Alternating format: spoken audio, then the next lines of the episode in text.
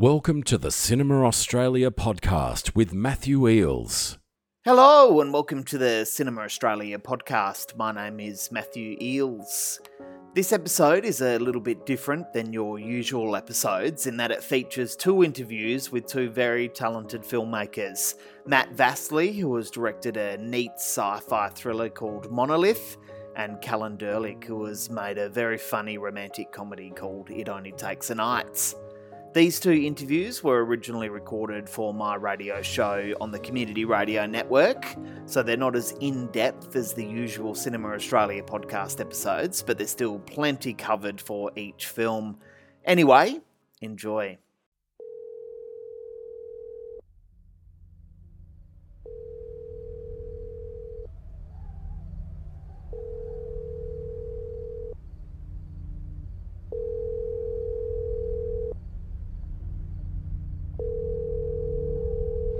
Something awful is coming.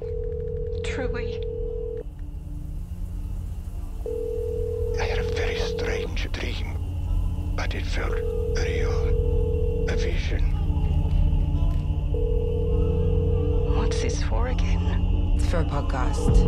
You have to stop what you're doing. You are in danger. This is a good story. I've got I've got good numbers and people are really listening. Do you really believe this? Or do you just want to believe it?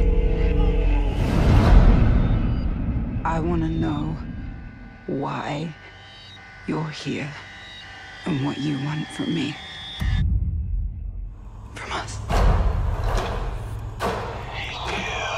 I can sense him. Some kind of sick joke. I listened to the new episode and you sounded kind of messed up. Really got under your skin, haven't they? Please, please just help me. I can't keep living like this, please. I want to tell you a story. All you have to do is listen.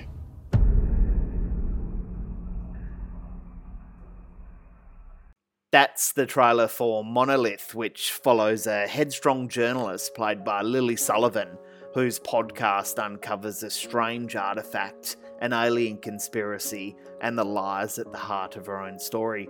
Monolith is Matt's featured directorial debut following writing gigs on TV shows like Aftertaste, Wastelander Panda, and Fucking Adelaide.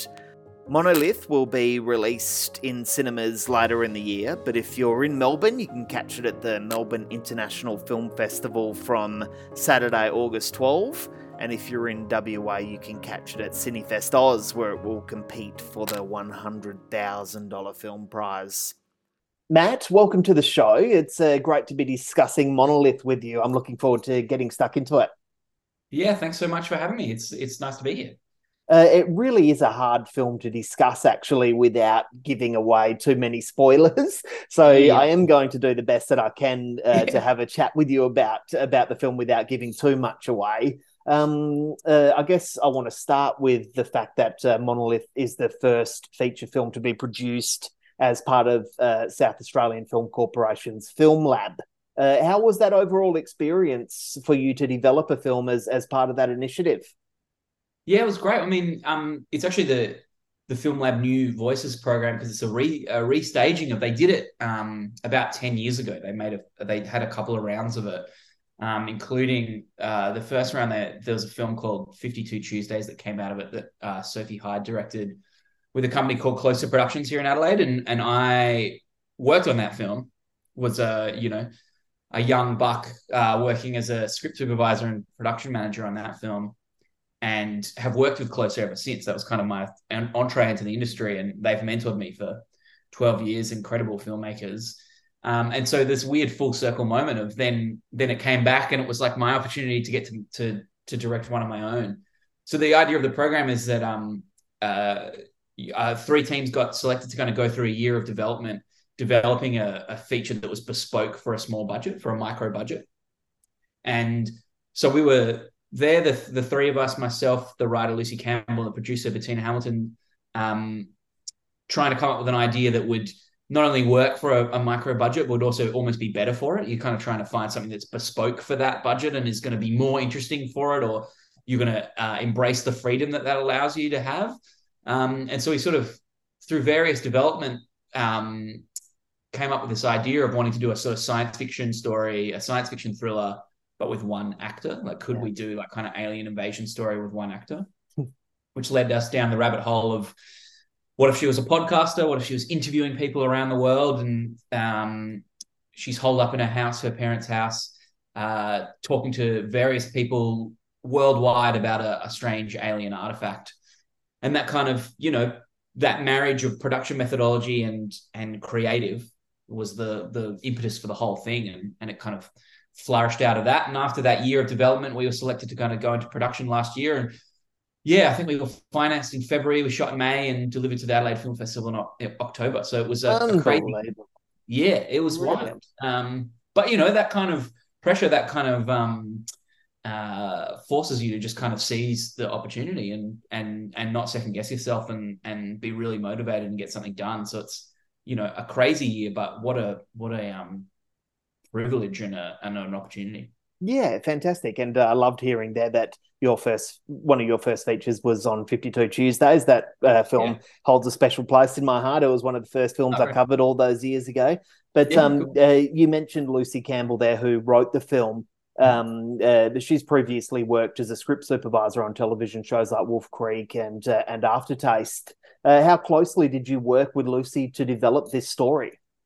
Yeah, so Luce is a yeah script coordinator actually on those shows. So involved in the kind of script department, closely in the office rather than a script supervisor, obviously be on set. Yes. Um, she script supervised on Monolith actually, um, as a way to kind of keep her around after she'd written and keep her on set, which was a really great way to continue the collaboration. So at Closer now, I work. My day job is I work as a script producer. So lots of different script roles, but script producers kind of um, oversees the development of a television show. And so working closely with the writers in the in on yeah Aftertaste, we did another show called The Hunting, and I wrote on Aftertaste as well. So I met Lucy when she was working on those shows, and um, when this opportunity came up to kind of apply for this initiative, it was Lucy who kind of came to Bettina and I. Bettina and I have been working together for a while, and said, "Hey, what do you guys want to apply together?" And we had this. Lucy and I caught up, had a breakfast one morning where she just talked about the kind of film she liked, and we had very similar tastes. It felt like a really good match, and I, I've always written my own stuff before, and but it was a real, it was a really freeing experience to collaborate closely with a writer. So the three of us kind of came up with the genesis of that idea together, and then I kind of worked in that almost that script producery role with with Lucy. Like Lucy was writing, but constantly we're sort of back and forthing between the three of us, and I'm just providing notes, almost like a script editor, um, to kind of help find the key turning points, find the kind of shape of the story.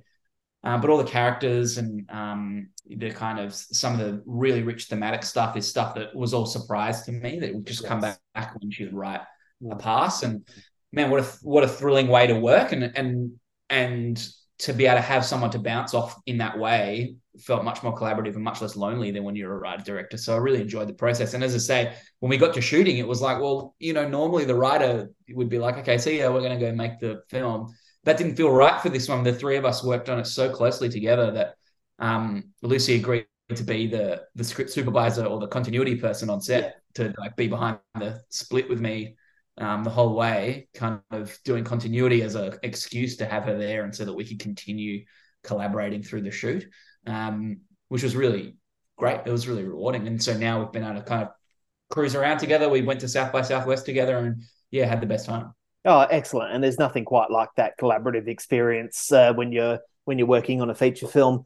Um, so, as well as being this uh, sci-fi thriller, um, quite a subtle sci-fi thriller, actually, um, the film could also be viewed as a bit of a criticism of modern jour- journalism and these these types of podcasts, which can have a great impact on certain communities that uh, certain subjects are aimed at. Is that something that you were intending with this film? Totally. The well, we were interested in the way that truth can be weaponized now. I guess there's a there's a sense that um, obviously we live in a it's talked about as a post-truth age, or if, you know, if people talk, use buzzwords like fake news and things like that. But I think we were interested in the way that um, the person that is in charge of telling the story, whether that be a journalist, a podcaster, um, a blogger, a YouTuber, a filmmaker, um, has a lot of power. There's a lot of power in being the one that gets to set the the the way a story is told, or what parts of a story are left in, what parts are left out, what parts are presented as truth, and what parts are presented as fiction. And so we were just interested in exploring how that affects human pe- human beings, how that affects the people that the stories are about, as well as the people who tell those stories. So our journalist, our lead character is a journalist who's kind of she's a disgraced journalist who's been kind of has done something unethical in a previous previous life, working at a kind of you know a, a more uh, traditional news outlet and a sort of brick and mortar newspaper, and she is turfed out of that industry and desperate to kind of find her way back has kind of turned to becoming like a click, much more clickbaity sort of mystery podcaster and makes some unethical choices as she's chasing this story in a desperate attempt to make the story travel and make it feel important and kind of give herself win back credibility in the eyes of, of an audience. And I, I think th- that journey of that character is an interesting way to explore those themes that you talk about. Like, how much can we trust of what we hear? Um, and what kind of power, what kind of privilege comes along with um, being the one that gets to to tell the story. And so, as our story, as our film continues on, we hope the audience is questioning not just her, but they're questioning us as filmmakers. How much are we sort of messing with them? Um, how much are we manipulating their journey?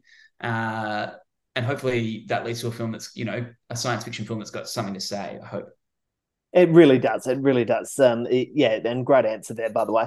Um, uh, the film demands a lot of the audience, actually, in that uh, you know the audience really does have to listen in as though as though we're listening to a real podcast episode.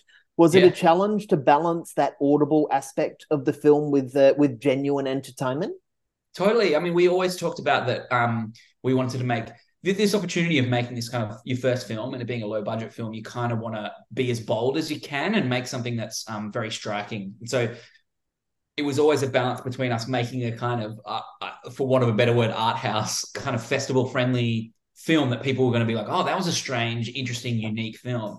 With what we really love, which is like genre film, which is like exciting. You know, we I love the X Files and you know stuff like that. So trying to find a kind of a balance between those two things, that kind of more cerebral style and um, a kind of punchy horror science fiction film was always the challenge that that we set for ourselves. And and you know the fact that it's only one woman, Lily Sullivan. Um, from Evil Dead Rise on on your screen for the whole film, talking to voices and a lot of dialogue. We restricted it, you know, that that restriction not only um, uh, allows you to have a better scope in terms of production. You've got a, you, something that you can handle in terms of budget, but also creatively. It's like all of your creative choices are going to support that idea. So it's like every, I worked with the, the cinematographer Mike Tessari, the sound designer Lee Kenyon, the production designer Jonath Booth Remmers, and the the costume designer Renata, the makeup designer Kaz. The, I'm going to list everyone now because there's not that many of them. Ben Speed, the composer. We're all the editor Tania Nehme. We're all working together to just service this idea of how can we make that interesting? How can we make that one person on screen compelling and exciting? And so all of our choices are going towards that. Um, to give you an example, very basically, Mike, the cinematographer, and I, we had like a chapter document. We broke the film into sequences, into clear chapters, and made sure that that visual storytelling was changing and evolving as the film went on. Aware that we're all, we're mostly in one room and we're mostly with one character. How can we make it feel like the world, her world, is still evolving and changing and becoming scarier and stranger and unraveling? And so we had basic things like the opening of the film is three minutes of black. It's literally a podcast. You're just hearing it. Um, then the next sequence, you don't see Lily's face. You're very tight on her mouth and her hands and the back of her head. Then you can see her face. Then the next chapter, the camera can move. Then the chapter after that, it, it um, you know, it's dark. The next chapter, you know, so all these choices to kind of make sure that that visual storytelling is supporting the kind of um, interior journey of the character and the experience of the audience to kind of buoy what is essentially like almost a radio play, as you say. It's a lot of dialogue, a lot of um, talking. Um, but how can you make that cinematic? And those were choices that, um, from scripting all the way through, we're constantly just eye on that prize. Yeah. Absolutely wonderful. Um, uh, you mentioned Lily Sullivan there. She is rapidly becoming this uh, genuine scream queen at the moment, having Yeah. recently starred in the Evil Dead Rise, which you mentioned there. Uh, can you tell us about casting? Actually, I just want to say very quickly: if people own, if people out there who are listening only think of Lily Sullivan as having starred in the Evil Dead film, go back and watch some of her earlier films because she has been yeah. an incredible actor a- actor for many many years. But um, can you tell us about casting Lily and, and working with her here? Yeah, she did this wonderful film. Actually, it was around. It was doing festivals around the same time as Fifty Two Tuesdays called Galore back in the day. Yeah, such an incredible film. Yeah, she's amazing in it. Um, yeah, look, uh, Bettina, the producer, is very experienced line producer in television, and so she knows all the agents, which is a handy thing when you're an independent film to kind of have access to. And so when we're sort of casting around trying to work out who could be in the film, she actually had a discussion with Lil's agent, who said, "Hey, I've got this young actor. She's just done Evil Dead. I think she'd be great for this." Sent us her reel, and it was a moment of like, oh, well, I've seen Lily before. Like, I, yes, of course, and you know, I'd seen her in a there's a stand show called The Other Guy, which I'd seen her in, and knew that she was a wonderful actor. Kind of has an incredible voice for one, which is great for a podcast. It was kind of like quite deep, um, you know, smoky voice, which is really um uh, listenable, really great to listen to um, and and like eyes that are very, that like kind of really capture you, which is very important. We do a lot of very close shots on her. Um, but we so we knew from her body of work that she was an exceptional actor, so we were never worried. Not that we'd be worried, but we didn't audition her, for example. We we sort of you're an independent film, you kind of what you're really looking for is someone that's um, excited to be there. That's like not just there being like, oh, what's this little film I got to like do? It's someone who who wants is as passionate as you are. And so we just jumped on the phone with Lil or the Zoom as you do these days and just just got a sense of what she liked about the script. She was obviously excited about it. It's a it's I mean it's a great challenge for an actor. It's a very, you know, she's the only one on screen. She carries the whole film. She's in nearly every frame of the film. There's so much dialogue. Um, it's very different to Evil Dead. I think there are a lot of things that appeal to her about it.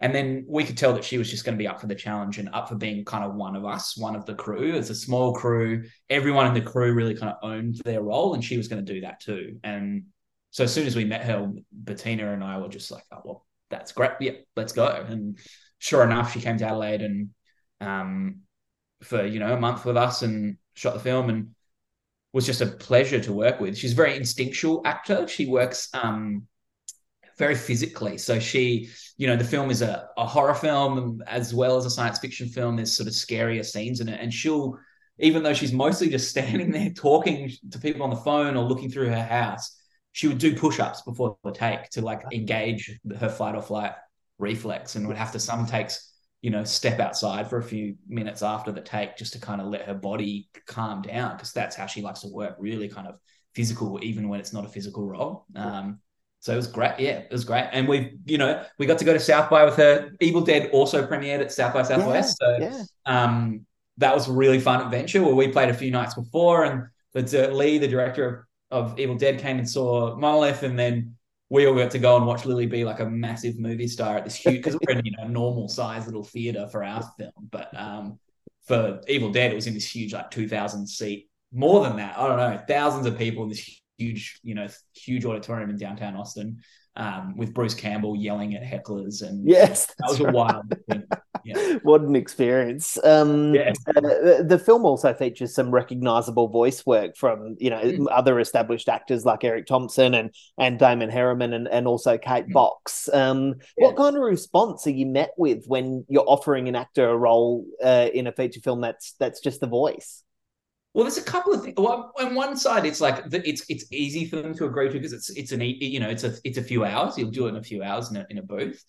um, on the other hand, it's you know of course it's like a it's a challenge and also just the way the way we shot it. We actually had a an actor Ansuya Nathan on set doing all the voices live. We couldn't because we're so low budget. In an ideal world, we have them all with us on set and they can you know do do it live with Lily. We couldn't do that, so we did a lot of them in post and some some of them would have to be quite specific to fit what Lily had done in her performance. Yeah. We have a lot of long takes and things like that. Yeah. Um, and so that was difficult. You know, you're working with these incredible actors. I mean, those actors you listed are all amazing. There's Lily Cooper Tan as well, and there is fantastic. And uh, it so so being a director, you don't want to sit there and be so um, specific to them. Like it's never fun to be a director and be like, oh, can you just do that a little bit faster? like that's a boring direction.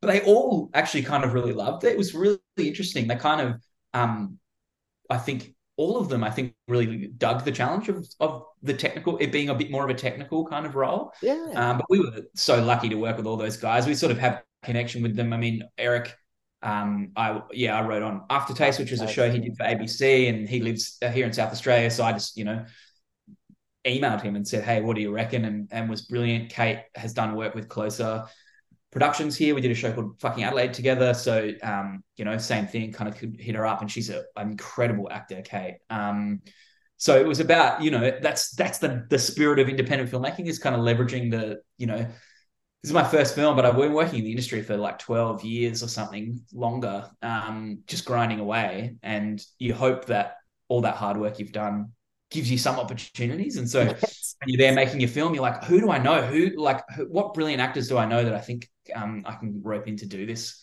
And they were all incredibly generous to, to come along and, and yeah, do the slightly weird thing of acting against what is essentially a robot to them because Lily doesn't yeah. change. We've already cut the film and she's kind of you know, unmoving. Yeah.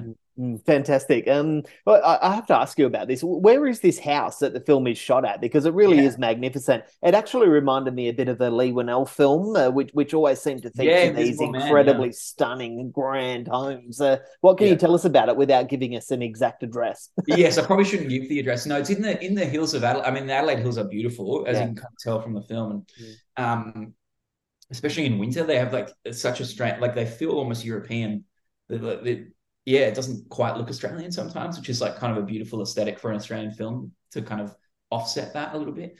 Um, but no, we had the, our locations manager is a incredible guy called Scott McCartan who does a lot of locations work in SA and um, he his background he an incredible background in urban exploration like he was one of those guys when he's a kid that like you know go into like abandoned buildings and stuff and like old tunnels that no one uses anymore and what an amazing, he's just an amazing guy. But he's also incredibly nice. And like he literally uh originally the film was like scripted to be on the coast. And in SA again, we have these amazing limestone cliffs down down south. And he went down, he looked for a bunch of houses down there, and um the views were amazing. We couldn't quite find the right house. And what a big theme in the film is, as we talked about before, is like privilege and the idea that this young journo has the ability to kind of crawl back to her parents' lavish mansion, and you kind of need this sense of which plays into the narrative as the story mm. goes on, the the the the position she comes from, and yes. So you kind of need to say that very quickly, very visually. So we, we so I said to him like, well, don't worry about the coast. We can kind of figure that out. Um, I don't think that's it's not super relevant to the story. It was just kind of an aesthetic idea. What go and find me the craziest house you can, and don't worry about where it is. As long as it's kind of isolated, just go for it. And he came back like within a few days with this house that he literally just found on Google Maps and he kind of and he just drove down there and knocked on the door. like literally rang the doorbell, like a huge driveway, you know, one of those intercoms down the end of the boulevard kind of thing. And they yeah, were incredibly lovely family who were excited. I mean, they were, you know, they're very proud of their home. It was one that they sort of built themselves or designed themselves and welcomed us in and um yeah, let us shoot there for. I think we had a, a week of you know pre-production in there, and then three weeks of shooting. Um, incredibly generous to let. Wow, what a story! What a story! I'm really glad that I asked that one.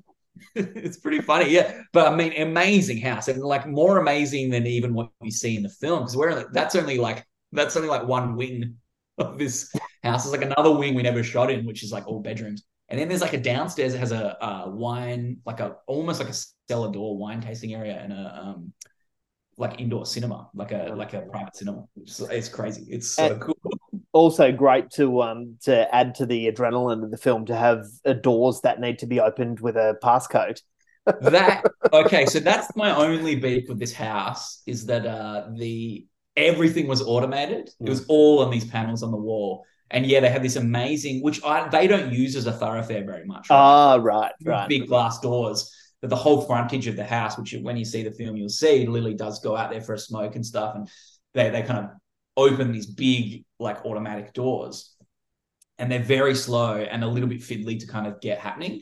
because they don't use them all the time. They, Yes. you know, they use it when they want to entertain or open the house up or whatever. But we Yeah. sort of, in the story of the film, had it as that, that's how she gets in and out of the house. and it just meant we do so many takes and be like, okay, no, the door didn't open. Go back, do it again. And like, and every time the door would, we'd get the door right, which is totally user error, by the way. The door is fantastic. We just couldn't get it right. And every time the whole crew would be behind the split, like trying not to ruin the take by like cheering because we got the door right. Yeah. uh, terrific. Um, so, final question here: the film is currently screening uh, on the festival circuit, and and Yeah. it'll screen at uh, MIFF, uh, Melbourne International Film Festival, as well as Cinefest Oz, where it will compete for that one hundred thousand dollar film prize. But um, you know, not everyone can make it to those film festivals. Or what's the plan following following this festival run? Where will people be able to see it?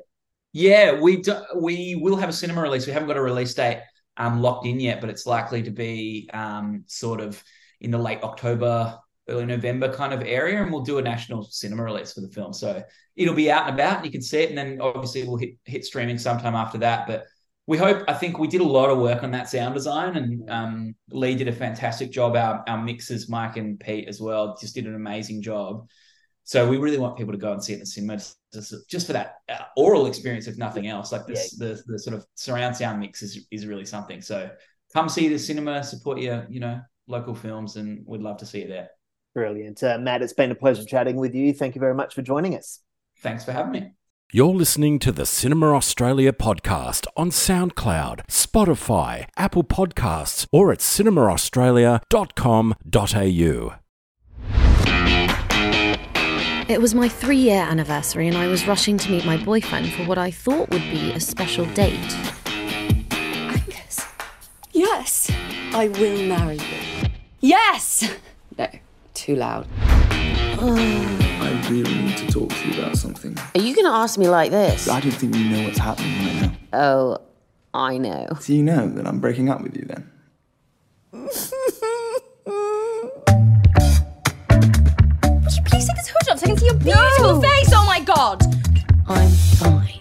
You've only been a functioning human for like five minutes. We're not going out. We are going to party. Yes! Woo! This is Sven. Anything you need, just ask. It's going to be a busy night, everyone, okay? Whoa! Did you see he just came in? Angus! He's with a girl. I'm gonna kill him! God, I am such an idiot! Oh, oh, You alright? yeah, we're fine. Is your hand alright? Yes, Crocodile Dundee, I'm fine. Leave me alone. Oh, hey, okay, alright. Come find me.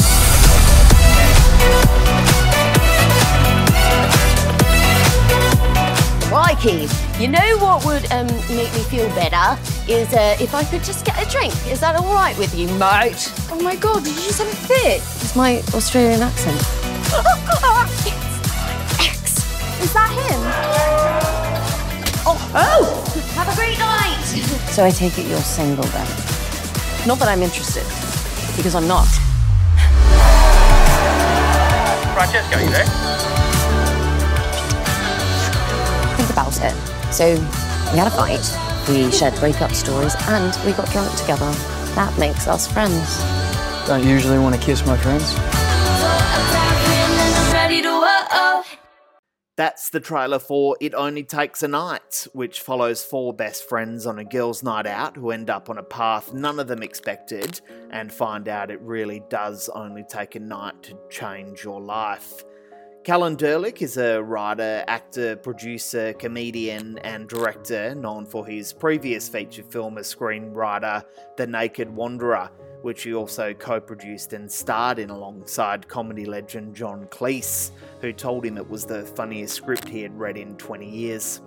It Only Takes a Night will screen at Reading Cinemas across Australia from August 15 before heading to Cinefest Oz, where it will screen on August 31.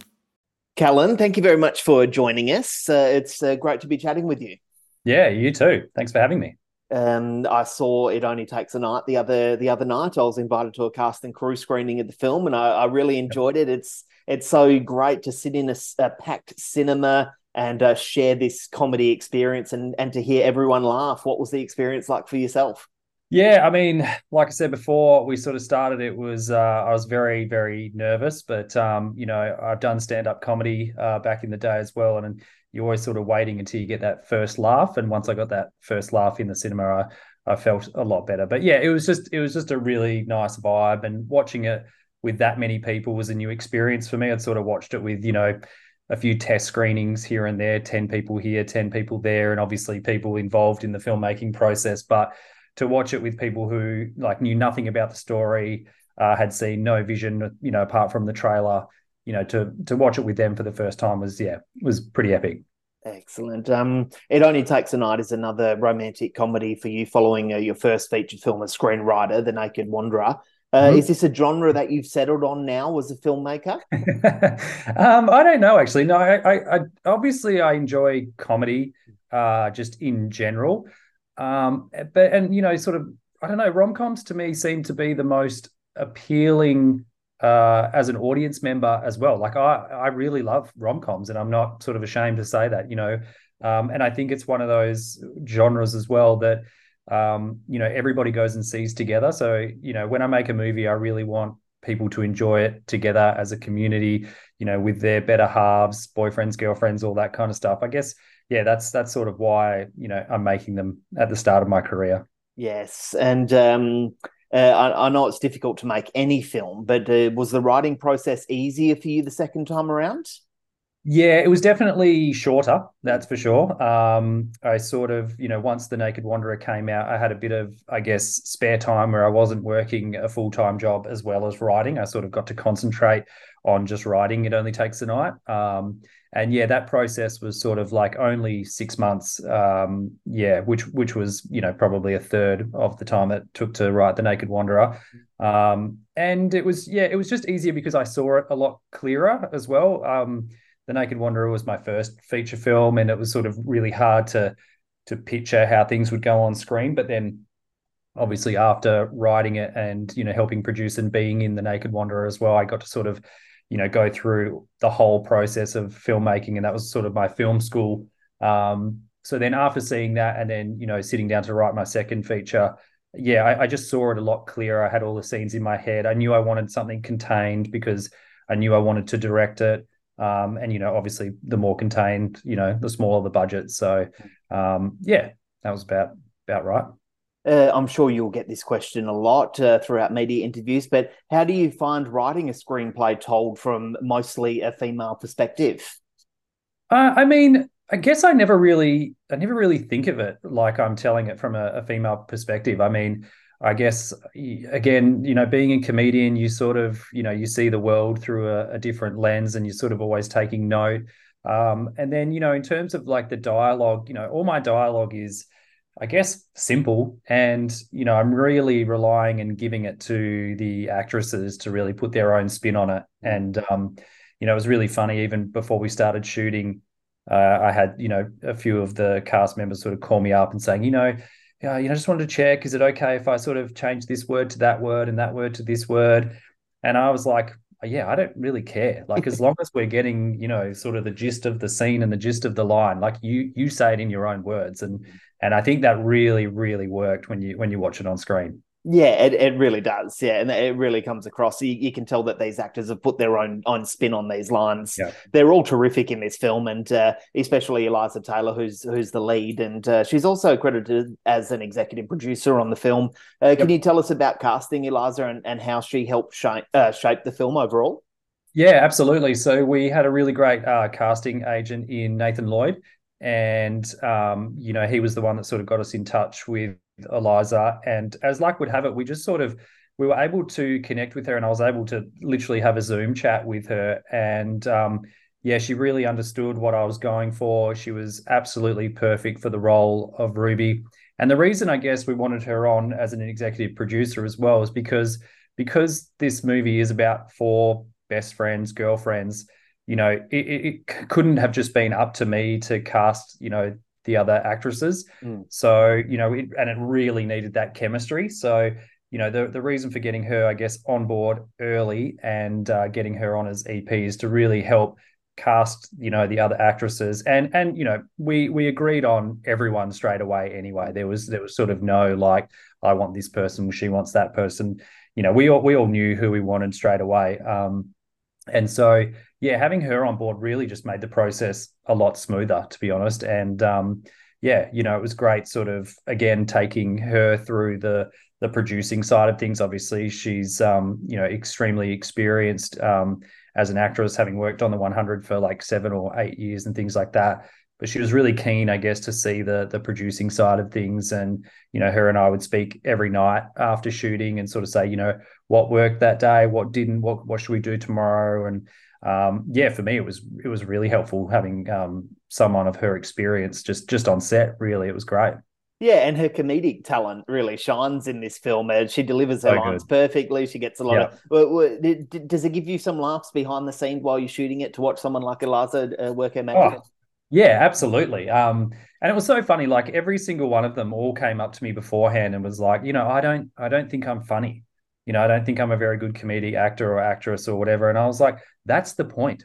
If you don't think you're funny, that's great. You, you're not supposed to be. You're not doing like a a Will Ferrell, you know, um, Step Brothers type of role. You're doing a role that is real, um, and you think you're real and you think you're serious, but to everybody else, it just looks silly or funny or ridiculous. So, um, yeah, it was great, and um, I was lucky enough to be uh, introduced to a really great Aussie director by the name of Jeff Walker a few years ago by um, a mate who I worked on The Naked Wanderer with, Angus McLaren, and um, Jeff was uh, great to give me a bit of time and um, you know beforehand, and we had a chat, and he said something that stuck with me every single day. I just kept repeating it in my head, and especially going into making a comedy, he said, you know, if it's not funny on the day, don't think it's ever going to be funny in the edit. You know, you can't just do something amazing with the edit to make it funny. So, yeah, in all honesty, we were laughing every single day and probably too much. We were having like way too much fun. That's some great advice from Jeffrey Mm. Walker there. And uh, Yeah. for our listeners, uh, if you want to put a face to Jeffrey Walker's name, he played Bronson in Round the Twist all those years ago. and, uh, he's made some incredible comedy in his own right, including uh, the Absolutely. film uh, Ali's Wedding, which I, I recommend everyone seek out. Um, uh, I'm from Perth. Uh, you know, I've worked in Fremantle for 20 years. Uh, the film is set in London. It's all it's all based in London, but it's filmed in Fremantle. What were some of the challenges for you to pull uh, off that seamless transition? Because it really is a seamless transition. Oh, that's good. Um, in all honesty, it was way easier than than I expected. Um, yeah, we sort of shot in uh, Fremantle. Those old Fremantle buildings look exactly like you know buildings in London. We did some stuff uh, around the city of Perth as well. The hardest is the trees. You you can't do like big wide shots in WA and expect uh, expect people to think that it's London because obviously we've got eucalyptus trees everywhere. Um, so yeah, that was the hardest thing. We only have really one scene like that, and we sort of kept it semi semi contained, chucked up a few, you know, sort of uh, you know underground tube signs and uh, you know British laneway signs and things like that. But yeah, because uh, uh, most of it's sort of inside a nightclub, um, you know, inside restaurants and inside you know pubs and stuff like that yeah, it, it really was a lot easier. You you guess I guess you just go into it going, you know, we can't really do these big wide sweeping shots of them walking down, you know, next to the river and try and call it the Thames and things like that. So yeah, but otherwise it was great. And yeah, super helpful from, you know, City of Fremantle, City of Perth. So um yeah, it was pretty amazing when you sort of start to put the feelers out and, you know, see if anyone's there to help. Everyone's there to help, which is which is awesome. Yeah, and it's interesting that you spoke about there about um, you know everyone's there to help because one thing that really impressed me about this film from a technical aspect were the large crowd scenes in the Mhm. in in the clubbing scenes. Yep. Um, uh, how was that experience for you to wrangle so many people uh, as a director? Um, and also, the Perth filmmaking community is so uh, enthusiastic to get involved in these things. And I noticed a few familiar faces throughout. Yeah, absolutely. I mean, look, for me as director, really easy because I just told people how many people that I wanted. But uh, for my producers and assistant directors, an absolute nightmare. Um, obviously, we shot this in uh, 2021. It was the middle of the pandemic. We were day we just come out of uh, lockdown days before we started shooting, and then the week after we were having two, three hundred people in a nightclub, which we were allowed to do hundred percent. Um, but yeah, it was kind of at that time where everyone was sort of a bit wary of big crowds and things like that. But again, once we put the call out, um, you know, we had sort of radio, we had TV, Uh, you know, the Lord Mayor Basil Zempilas came down at the time and did a bit of a shout out on Channel Seven for us to to uh, get as many extras as they could for us. So yeah, it was uh, it was definitely a hustle, but again, um, you know, as you saw, you know, in the screening, it it really just brings the whole production up a notch when you have, you know, a real crowd of three hundred people dancing on a nightclub dance floor. So yeah, we were pretty stoked, and um, yeah, yeah, but Perth Perth in general just really showed up for us, so we were stoked. Can you believe that uh, it's it, it may actually become a reality that one day all of those extras might be AI? Yeah, well, that's that's pretty scary. I mean, I'd much prefer to have real people just because of the actual vibe. And you know, that's the thing, right? Like, I've seen I've seen movies where they, you know, sort of, you know, CGI crowds in and things like that, and that's fine. You know, when you're sort of trying to make a crowd of a hundred thousand, or it's like a big war or army scene or things like that. But you know, three four hundred people shouldn't be that hard to sort of you know wrangle and get, and um, yeah, it just makes things look so much better. But um, yeah, the old AI thing's a little bit scary. it is. Um, so you know, now that you've had these experiences with your feature, with these two feature films, and Mm-hmm. especially your debut feature film, uh, this one, um, Yep. are you hungry to head off overseas to make movies, or would you like to continue to make them at home? Uh, look, I, I just want to make I want to make international films, Yes. and I don't really think it matters where where you're at, and that's kind of why I really wanted to make uh, a film that was set in London, was you know English, because it it automatically makes it a, a bigger film, a more international film, a more accessible film to everybody else. Like that was sort of the experience we went through with the Naked Wanderer, and the Naked Wanderer turned out really well. Um, but it's funny how as soon as you call something an Australian film, it just it has a stigma to it, and that's neither good nor bad, but it's just sort of like, oh, that's an Australian film, and you know, it's only for Australians or whatever it is. So, you know, I just want to make yeah films that appeal to a, a the largest group of people possible, um, and really, you know, my excuse, and I always use this as, as an example of like, you know, Shang Chi, the Marvel film, you know, is set in a magical, you know, forest somewhere, you know, in another universe kind of thing. And